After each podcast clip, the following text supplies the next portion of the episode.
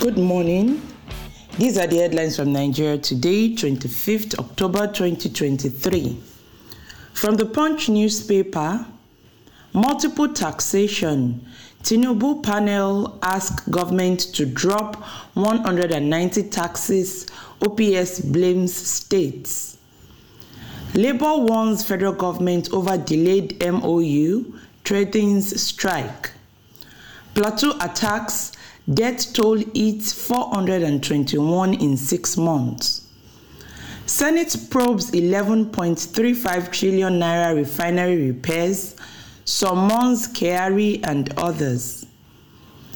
Basic education investment yielding poor results, says Minister.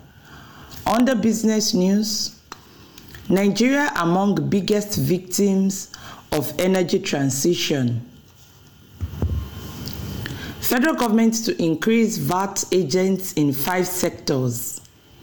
From the Sun newspaper, Senate summons NNPC LGMD, others over 11.35 trillion naira term on moribund refineries.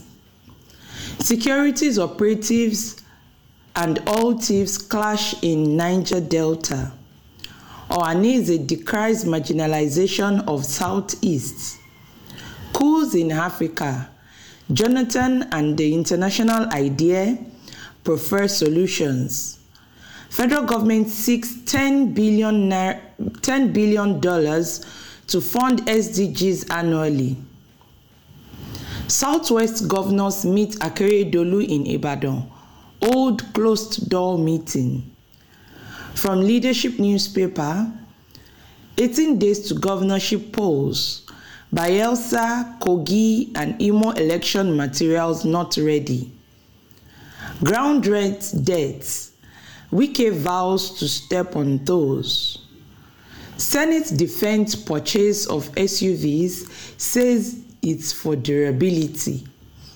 Presidential Co- Committee proposes reduction of taxes and levies from 60 to 10.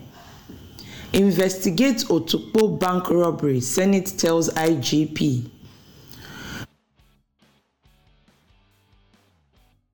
From the Nation newspaper, tax reforms. Federal government plans streamlining over 200 taxes to less than 10. Nigerian economy to bounce back soon, says President Tinubu. Reps invite CBN governor over removal of forex restrictions on 43 items. From the Vanguard newspaper, aftermath of Vanguard's report, federal government extends stay of recalled envoys by three months. SUV, we considered costs and bad roads before approving land cruisers, says the Senate. We are committed to reviving nation's ailing economy, says Tinubu. Under business news, FX pressure, $10 billion inflow coming in weeks, says the finance minister. From New Telegraph newspaper, reps move to raise retirement age of National Assembly officers to 65. Recurring issues of flooding. Senate calls on federal government to revisit Dasin Hausa Dam project. EFCC chairman Olukoyede directs operatives to declare assets. Federal government pledges to improve data protection and citizens' privacy.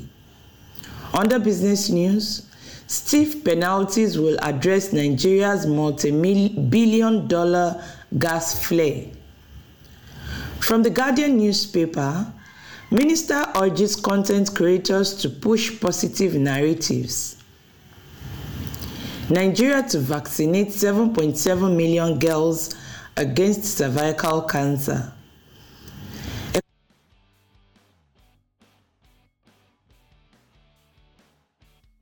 Economy will bounce back soon, Tinubu assures Nigerians.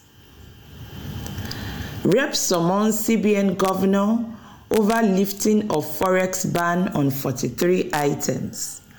And that's it for today. I am Fisola Adrogbangba for Gospel Bells Radio. Thank you and have a blessed day.